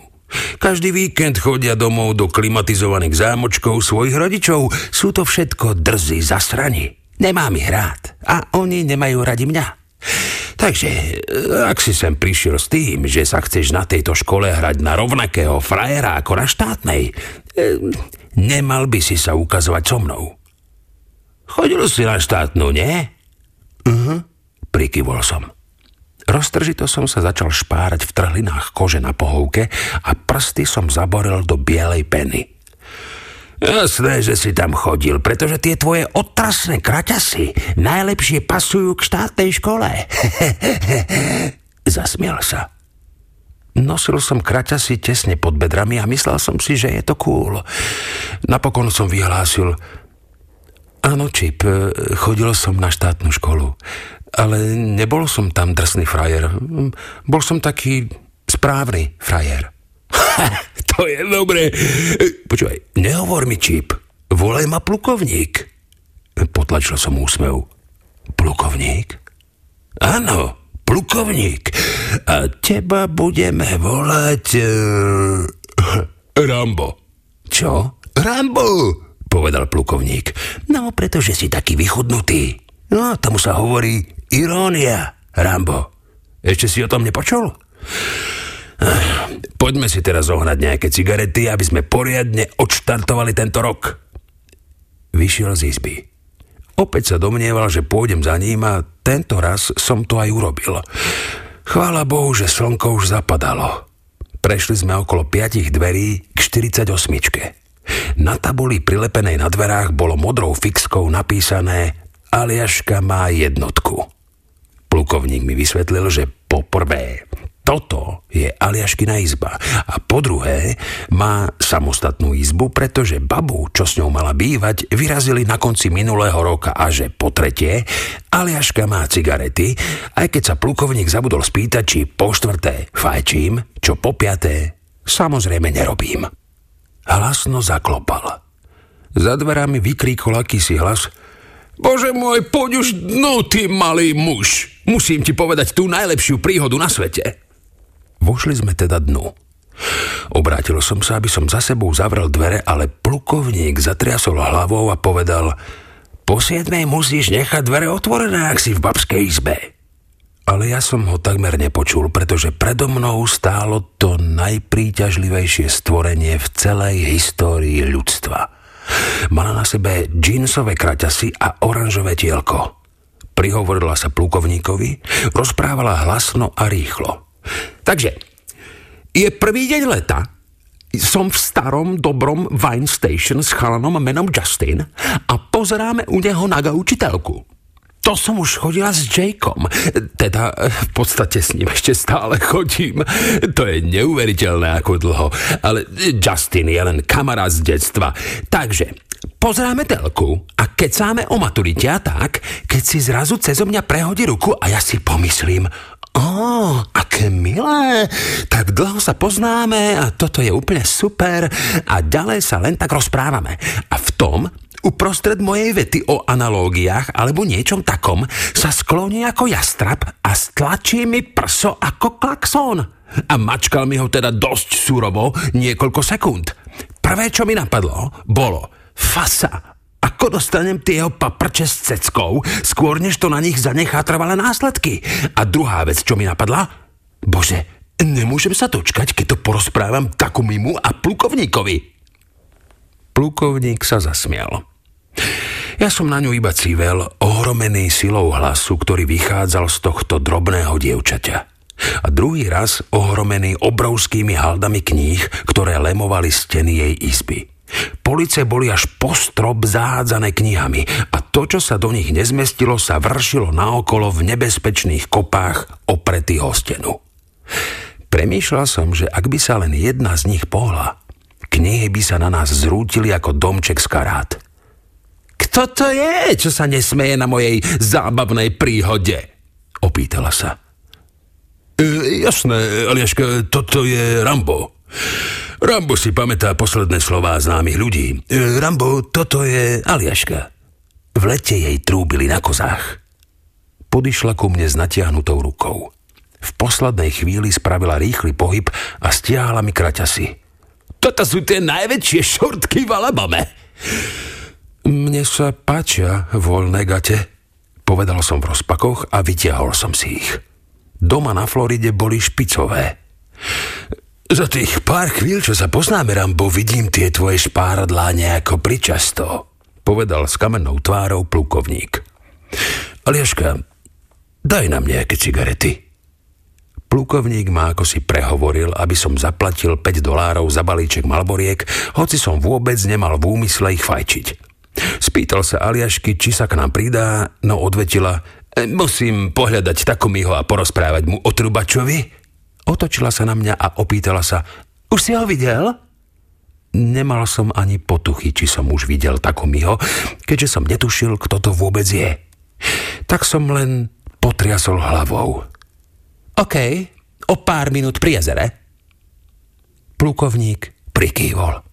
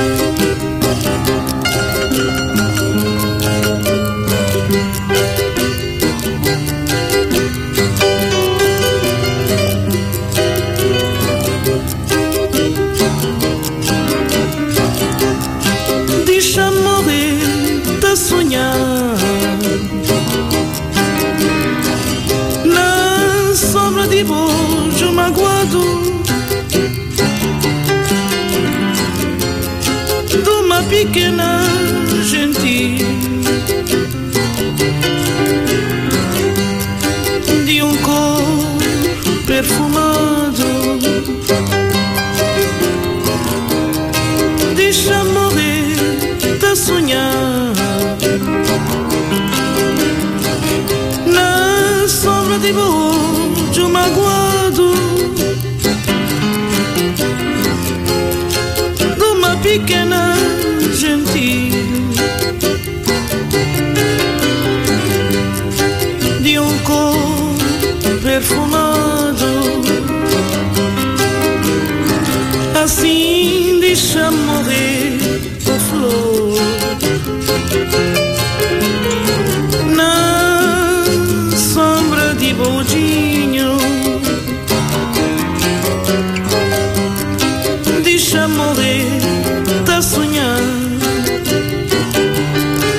assim que uma pomba nasce ninho. Assim deixa morrer o flor. Na sombra de bodinho. Deixa morrer, tá sonhando. Assim que uma pomba nasce ninho.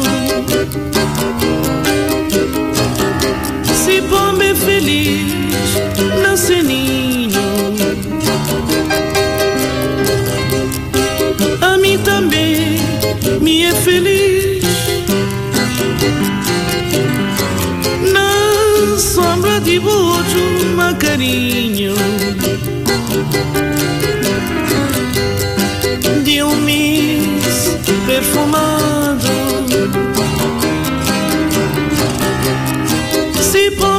feliz, nasce ninho. A mim também me é feliz.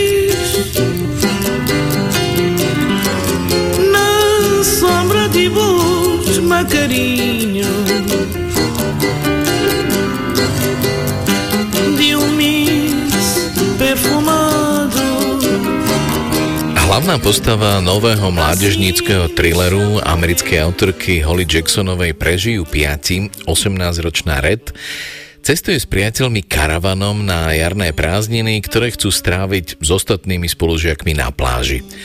Majú pred sebou dlhú cestu a dobrá nálada im vydrží, až kým sa im odrazu nepokazí karavan. Sú uprostred neznámej krajiny, samozrejme nemajú mobilný signál a široko ďaleko nie je nikoho, kto by im dokázal pomôcť. No a prestrelené pneumatiky sú jasným dôkazom, že nejde o náhodu. Z tmy ich sleduje snajper a presne vie, kto sa nachádza v karavane. Jeden zo skupinky priateľov pozná tajomstvo, pre ktoré je ostreľovač ochotný zabíjať. Priatelia sa zúfalo snažia zohnať pomoc a zistiť, o koho z nich snajperovi ide. V stiesnenom klaustrofobickom priestore karavanu sa dostávajú na povrch hlboko pochované tajomstvá.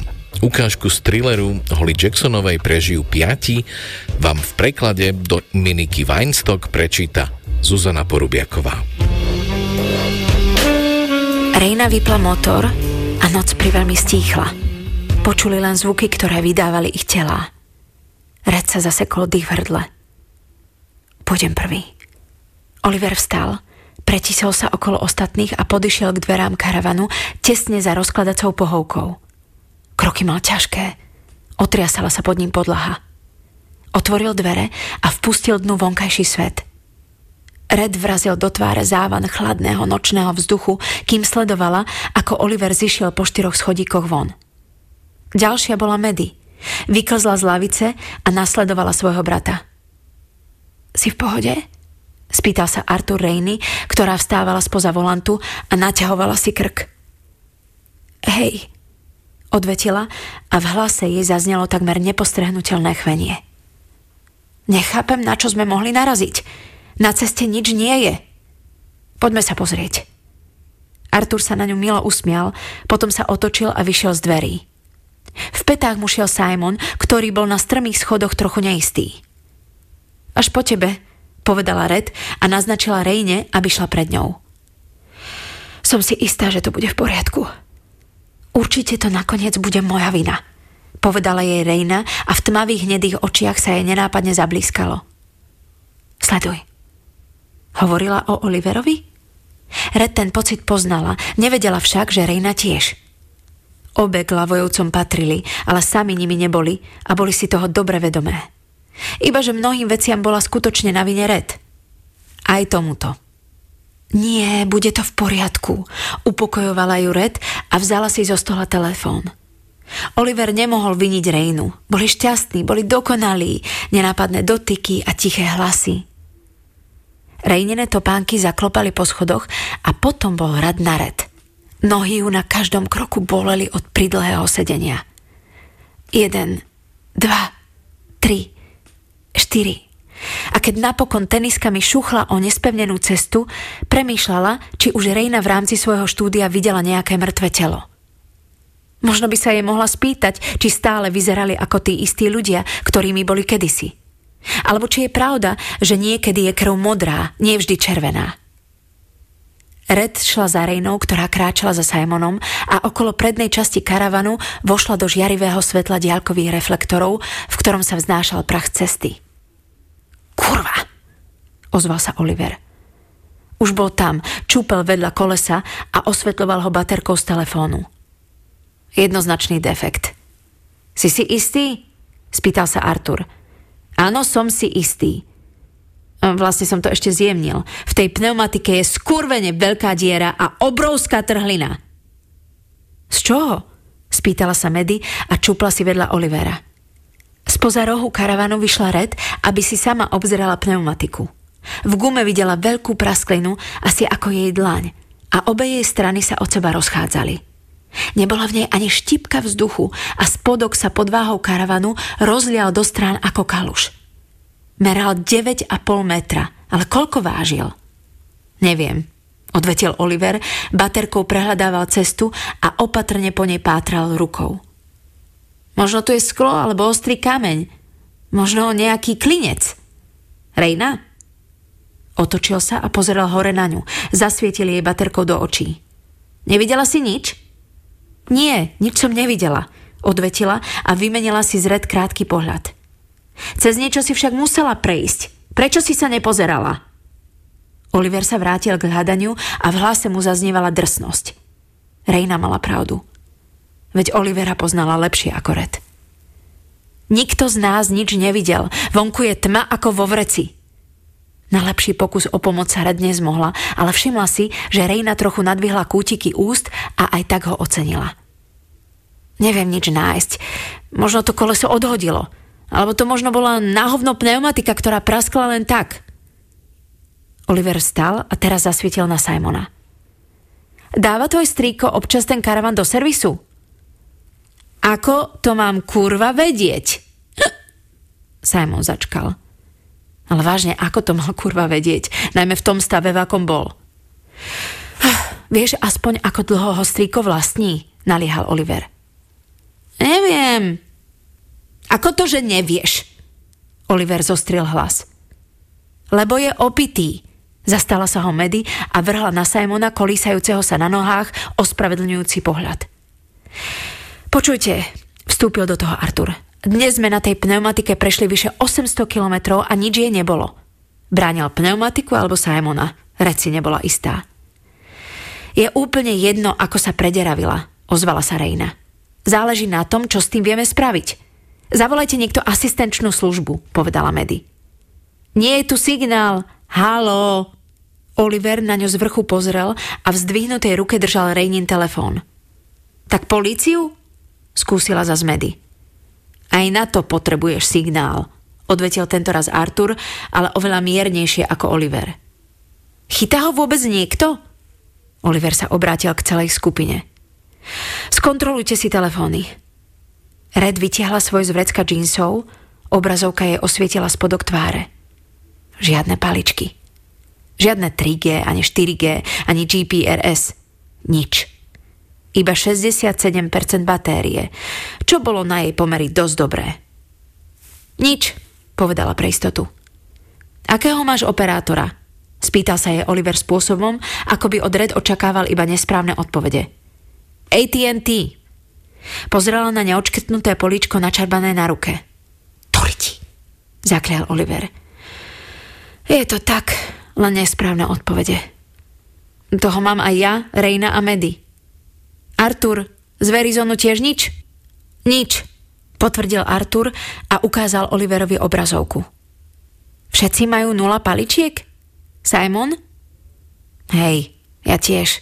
T-Mobile. Nič. Musíme byť v mŕtvej zóne, poznamenala Red.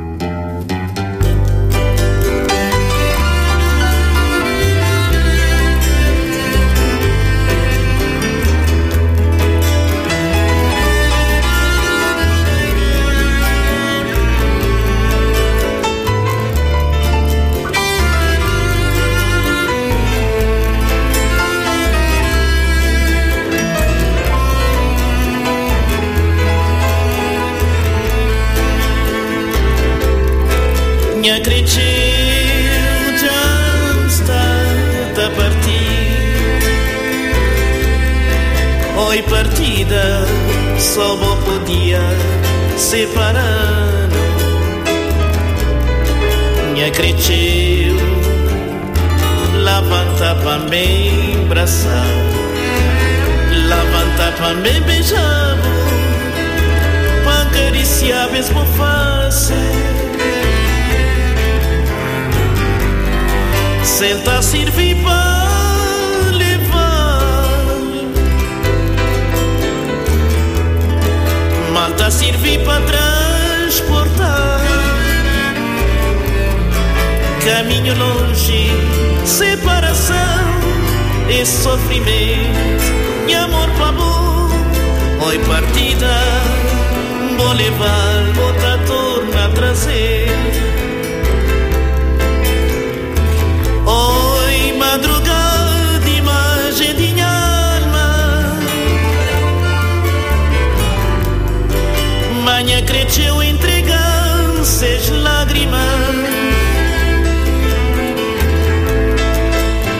Banca sofre nem chorar Esse sofrimento que só para mim Oi, partida, bem dor profundo Senta a servir para levar Malta a servir para transportar Caminho longe, separação e sofrimento. E amor para amor, oi partida Vou levar, vou torna trazer Senta servir para levar. Malta servir para transportar Caminho longe, separação e sofrimento. E amor para amor, oi partida. Vou levar, torna a trazer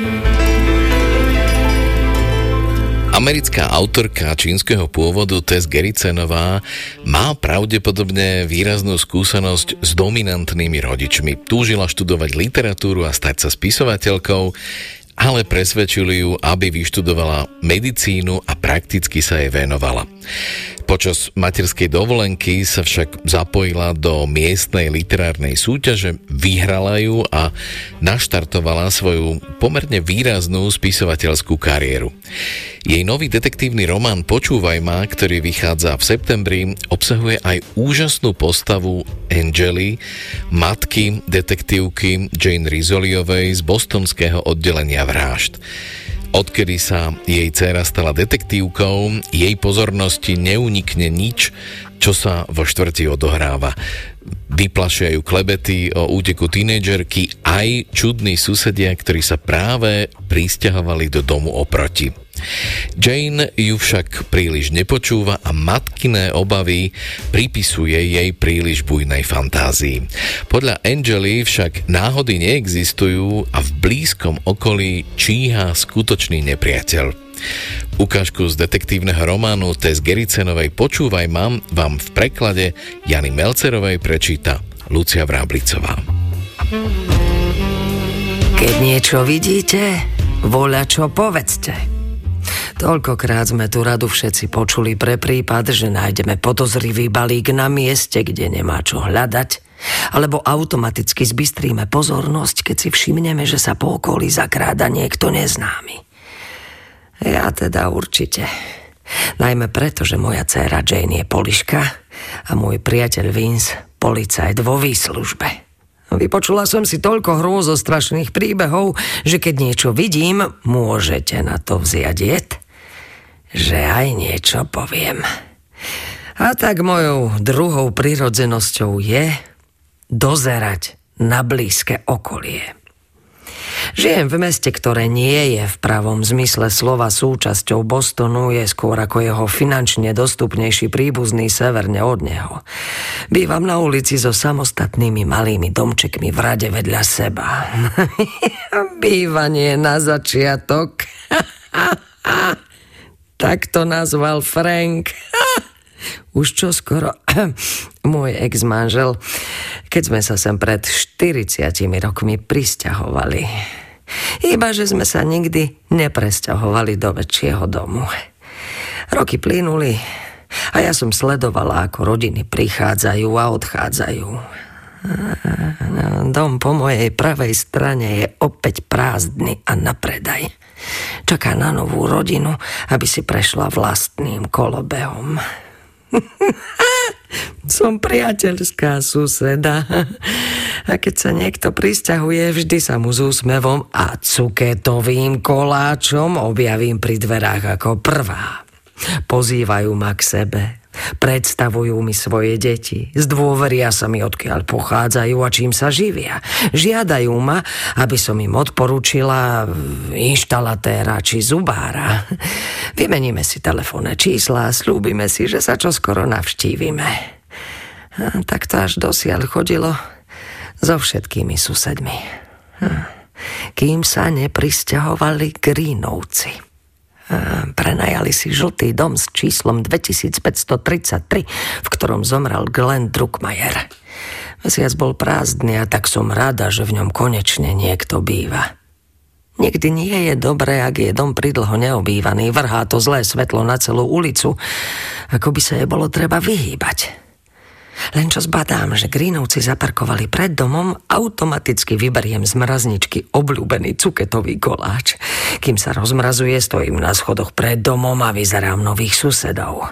Najskôr zbadám manžela. Vystúpi zo sťahovacieho nákladného auta. Vysoký, plavovlasý, svalnatý. Mhm, ani sa neusmeje. To mi ako prvé udrie do očí. Nemali by ste sa usmievať? Keď dorazíte do nového domova. Namiesto toho si však chladne obzerá okolie. Obracie hlavu, oči ukrýva za zrkadlovými slnečnými okuliarmi. Zamávam mu na pozdrav, ale chvíľu mu trvá, kým zareaguje. Stojí a pozerá sa na mňa. Nakoniec zdvihne ruku a mechanicky mi kývne, ako by čip v jeho počítačovom mozgu zanalizoval situáciu a rozhodol sa, že je to správne. No dobre. Pomyslím si. Manželka bude možno priateľskejšia. Keď vystúpi z auta, vidím, že má niečo po triciatke. Striebristo plavé vlasy a štihlu postavu v modrých džínsoch. Aj ona si premeriava ulicu, ale očami behá rýchlo ako veverička. Zamávam jej a nesmelo mi pozdrav opetuje. To mi ako pozvanie stačí. Prejdem cez cestu a poviem. Smím vás ako prvá privítať v susedstve. Teší ma, odvetí. Chytro pozrie na manžela, ako by si pýtala dovolenie povedať viac. Môj radar čosi zachytil. Šípim, že sa medzi nimi niečo deje. Zdá sa mi, že sa spolu necítia uvoľnenie a mysel mi hneď zablúdi k všetkým možným spôsobom, ako sa môže pokaziť manželstvo. Mala by som o tom niečo vedieť.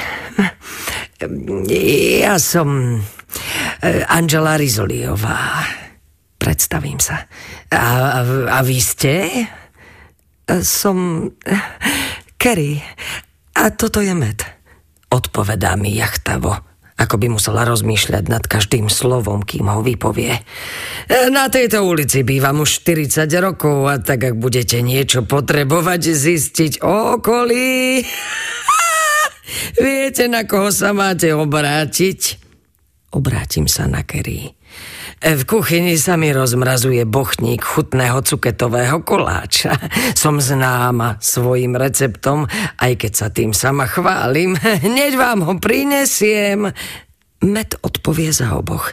E, to je milé, ale nie, ďakujeme, sme alergickí. Na cuketu, na lepok, na všetky pšeničné produkty. Položí manželke ruku na plece a postrčí ju k domu. E, no, potrebujeme sa zabývať. Uvidíme sa neskôr, madam. Obaja vojdu do domu a zatvoria za sebou.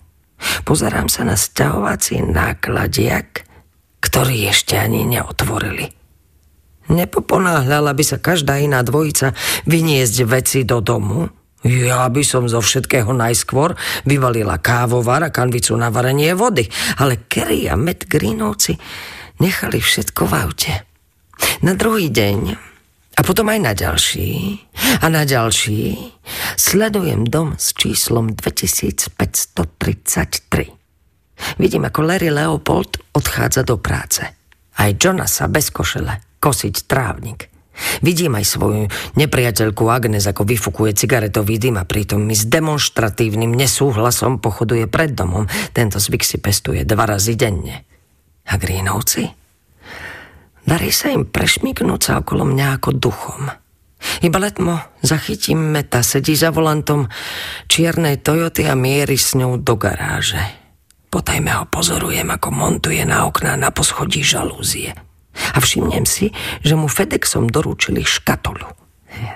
Šofér mi prezradil, že ju priviezol z New York City. Nikdy nezaškodí vedieť, že vodič FedExu, ktorý vozí do susedstva zásielky, miluje cuketový koláč. Nevidím však ani najmenší náznak, že by tí ľudia mali aj nejaké zamestnanie. Chýba im akýkoľvek pravidelný režim. Prichádzajú a odchádzajú rôzne. Správajú sa ako ľudia na dôchodku. Spýtujem sa na nich Leopoldovcov a Jonasa, ale nevedia o nič viac ako ja. Greenovci sú pre nás záhada. Všetko som telefonicky vysvetlila svojej cére Jane. Povedali by ste, že bude rovnako zvedavá ako ja. No Jane len poznamená, že keď sa chce niekto vyhýbať špicľovaniu susedov, nie je na tom nič trestné. Je hrdá na svoj policajný inštinkt, vďaka ktorému vycíti, keď čosi nie je v poriadku, ale nemá nejaký rešpekt voči matkyným inštinktom. Keď jej kvôli Greenovcom volám už tretí raz, nakoniec stratí trpezlivosť. Zavolaj mi, keď sa naozaj niečo stane oborí sa na mňa. O týždeň zmizne 16-ročná Triša Telejová.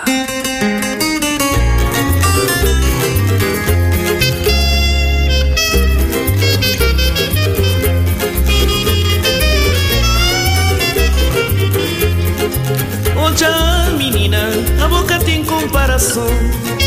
Bota papia de máxima, tintirote na figueira. Esse bom uma fama, tudo alguém já tá com cheio Esse boca grande já ganhou Bota papia mais que ninguém.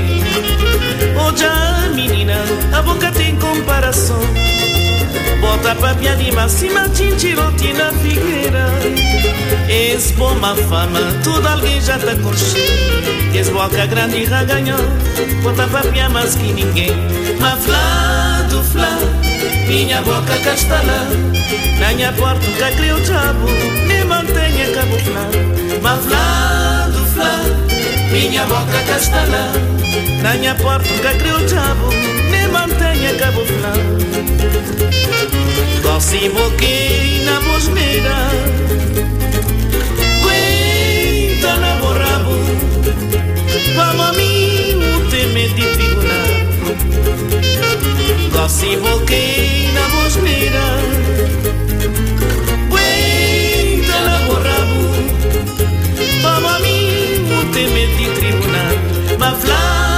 flor Miña boca castelã Na minha portuga criouchavo Me manteña cabo flor Ma flor do flor Miña boca castelã Na minha portuga criouchavo Me manteña cabo flor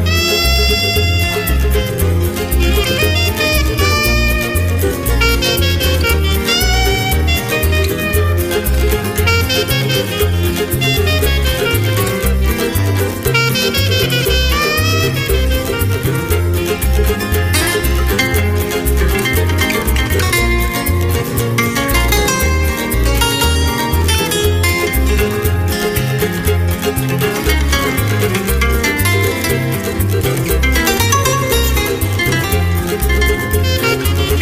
equivoquei na bosneira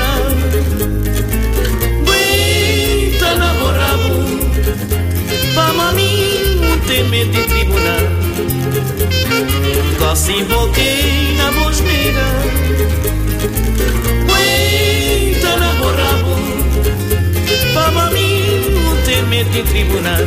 Mas flá do flá Minha boca castelã Na minha porta que criou diabo Nem mantenha camuflado Mas flá do flá Minha boca castalã Na minha porta que criou diabo Nem mantenha camuflado Mas flá do flá Minha boca castalã Na minha porta que criou diabo Nem mantenha camuflado Na záver som si pre vás nechal ukážku z nového románu súčasného talianského autora Paula Giordana, ktorý získal prestížne talianské ceny Strega aj Campio za svoj román Osamelosť prvočísel a v slovenskom preklade Marie Štefankovej vyšli aj ďalšie jeho romány Požierači neba, ľudské telo a Čierna a strieborná.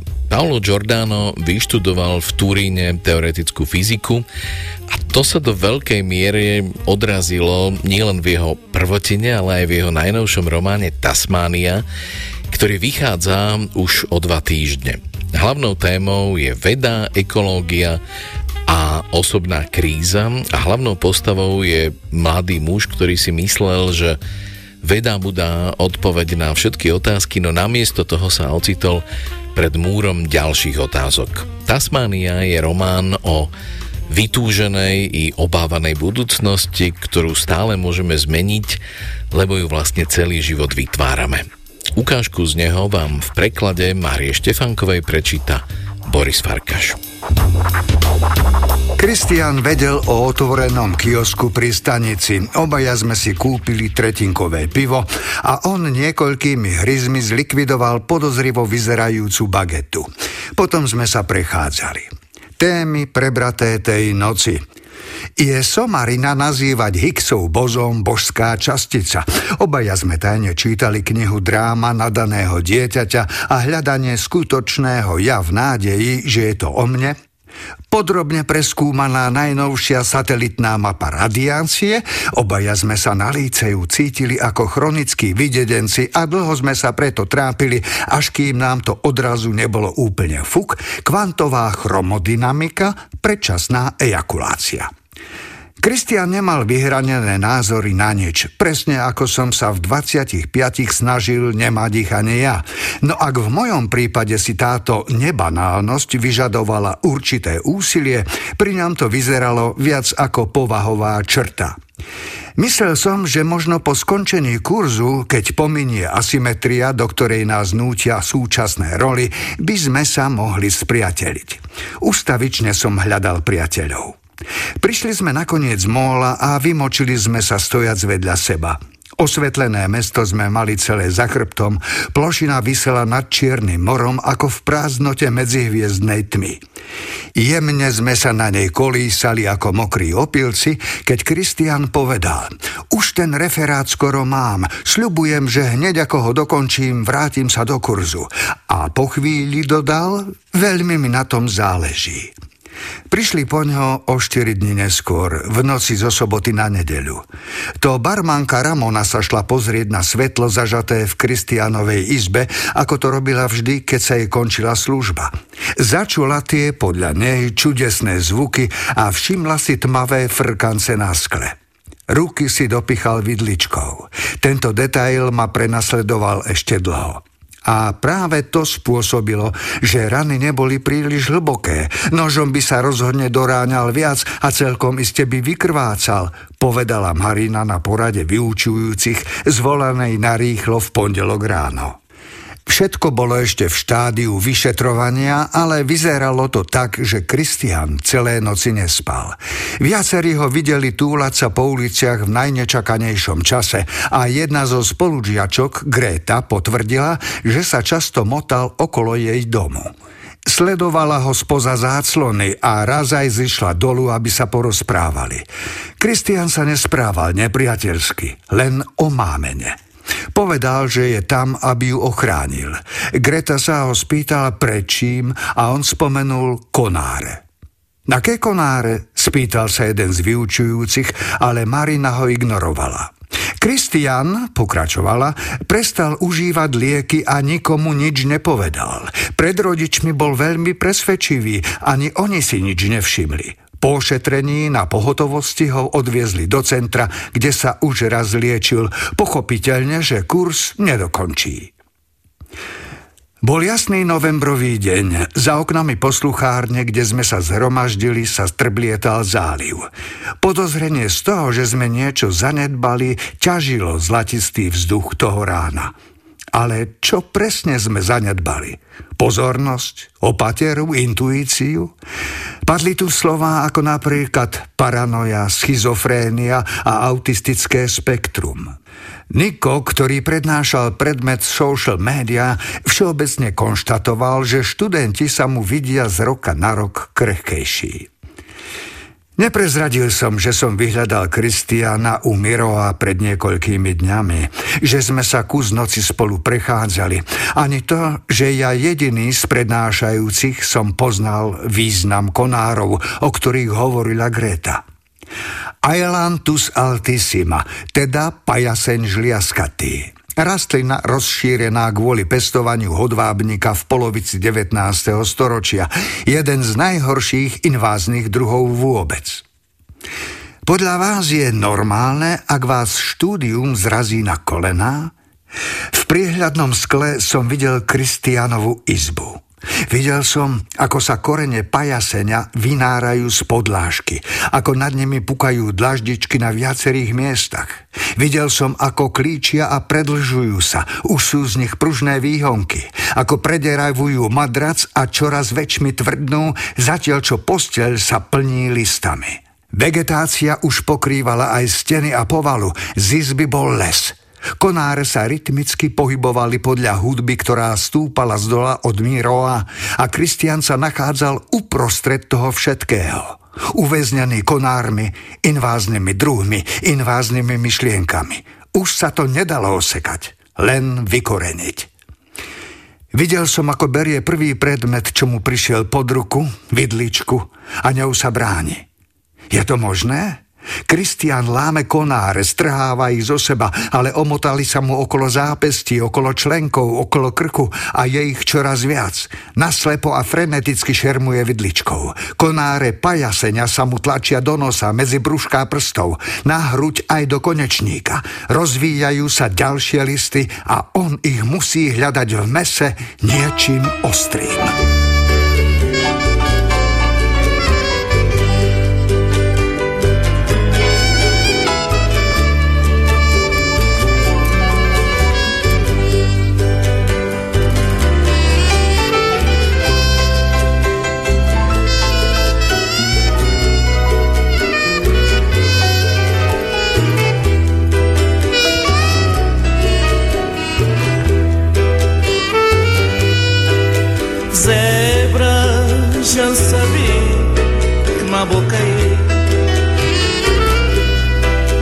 suda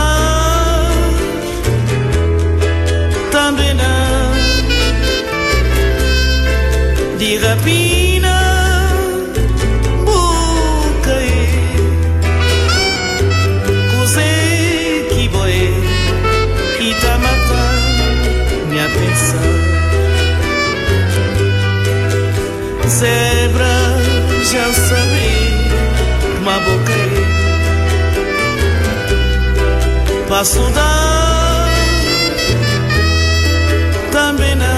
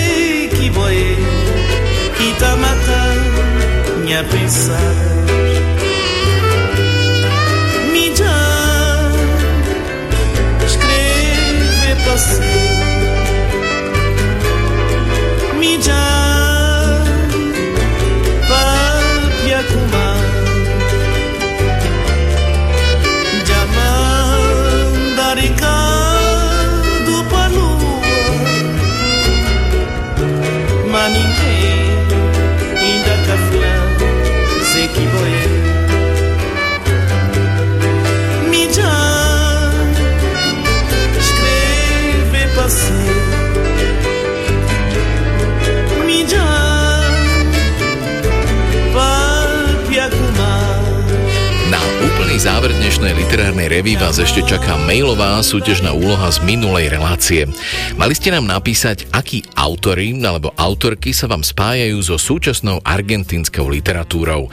Peter Hoštak napísal, argentínska literatúra sa spája s významnými spisovateľmi ako sú Jorge Luis Borges, Julio Cortázar, Ricardo Piglia alebo Samantha Schweblin. Ladislav Ferenc píše, bolo to už veľmi dávno, kedy som čítal knihu s názvom Hodinár. Spomenul som si na ňu, keď ste spomenuli argentínskych spisovateľov. Jej autor, Adolfo Bjojka Sárez, v nej majstrovsky rozohral dej, kedy človek bez vedomostí a skúseností začal opravovať hodiny. V širokom okolí získal renomé nielen ako opravár hodín, ale aj vďaka krásnej manželke. Anna Dancáková napísala, zaujala ma tvorba argentínskeho spisovateľa Jorge Luis Borgesa, konkrétne kniha 11 poviedok Brodiova správa. Krátke poviedky popisujú udalosti každodenného života, ale obsahujú aj nečakané zvraty a ľudskú krutosť. Titulná poviedka Brodiova správa je najsilnejšia. Pavol Sokol napísal, sú to autori ako Federico Andaházi či Guillermo Lema. PS, priznám sa, že s argentínskou literatúrou sa veľmi často nestretávam. Monika Kádeková napísala, so súčasnou argentínskou literatúrou sa mi spájajú tri ženské mená, a to Claudia Pinero, Samantha Šveblin a Mariana Enriquez. Jolana Stanová napísala, v prvom rade mi prišiel na um v súčasnosti asi najznámejší autor z Argentíny Jorge Mario Bergoglio, súčasný 266. pápež František. Jeho knihy Podelme sa s múdrosťou promluvy z Argentíny 365 dní s pápežom Františkom Radosť proti válce Poďme spolu snívať vlastnými slovami Humor a František poznajú mnohí čitatelia zaujímajúci sa o túto osobnosť. Ďalším je Rodrigo Fresan s knihou poviedok Argentína, Argentína. Tak týmto poslucháčom posielame knižné ceny a 20 eurovú knižnú poukážku od siete knihkupectiev Pantarej od nás získava Mirka Bajusová, ktorá napísala Súčasná argentínska literatúra sa mi spája s dielom Sesternice od Aurory Venturini, ktorá vyšla tento rok. Veľmi naturalisticky, verne, neštilizovane až drsne opisuje život umelecky nadanej mladej ženy Juny a jej telesne postihnutej sestry a sesterníc trpasličieho vzrastu a v podstate celej rodiny, v ktorej takmer nikto nesplňa štandardy normálnosti. Príbeh je vyrozprávaný z pohľadu Juny, ktorý sa vďaka zárobkom z predaja svojich obrazov podarí z tohto prostredia vymaniť aspoň fyzicky, aj keď mentálne s ním zostáva naďalej spätá. Ak bolo autorkyným zámerom šokovať, rozhodne sa jej to podarilo. Podobné pocity po prečítaní vo mne naposledy vyvolala kniha Pomaľované vtáča a tu som teda čítala už dosť dávno. Mirke Bajusovej ďakujeme a dnešnú reláciu uzavrieme touto súťažnou otázkou. Aká osobná alebo verejná knižnica na vás v živote zanechala najväčší dojem? Svoje odpovede môžete posielať do konca budúceho týždňa na adresu literárna revy zavinač rozhlas.sk a hráte o knižné ceny a 20 eurovú poukážku od siete knihkupectiev Pantarej. Na budúce, teda o dva týždne, pre vás chystám niekoľko zaujímavých hostí.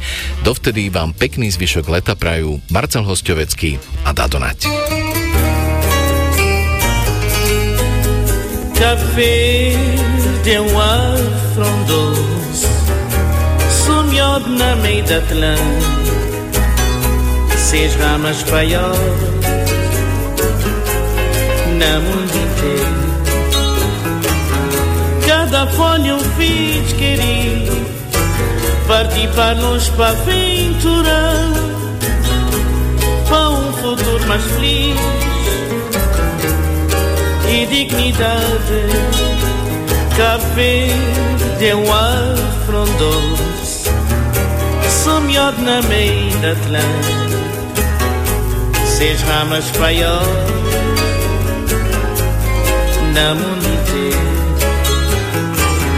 Cada folha eu fiz querer Parti para longe para aventurar Para um futuro mais feliz.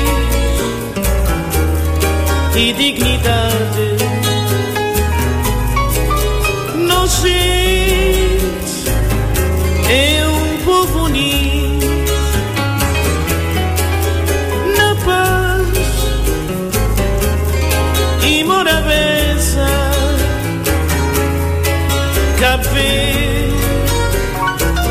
Nós cantim querido, verso de amor e saudade, paraíso de Atlântico.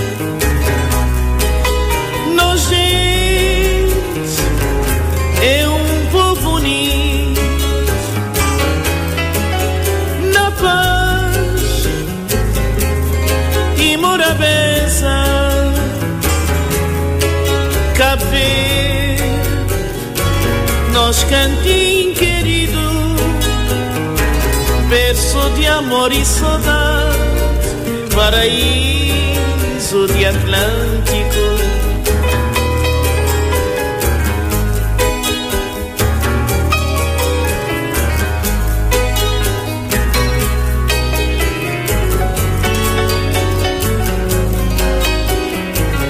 Literárnu reví s Dadom Naďom vám prináša sieť kníh kupectiev Pantarej.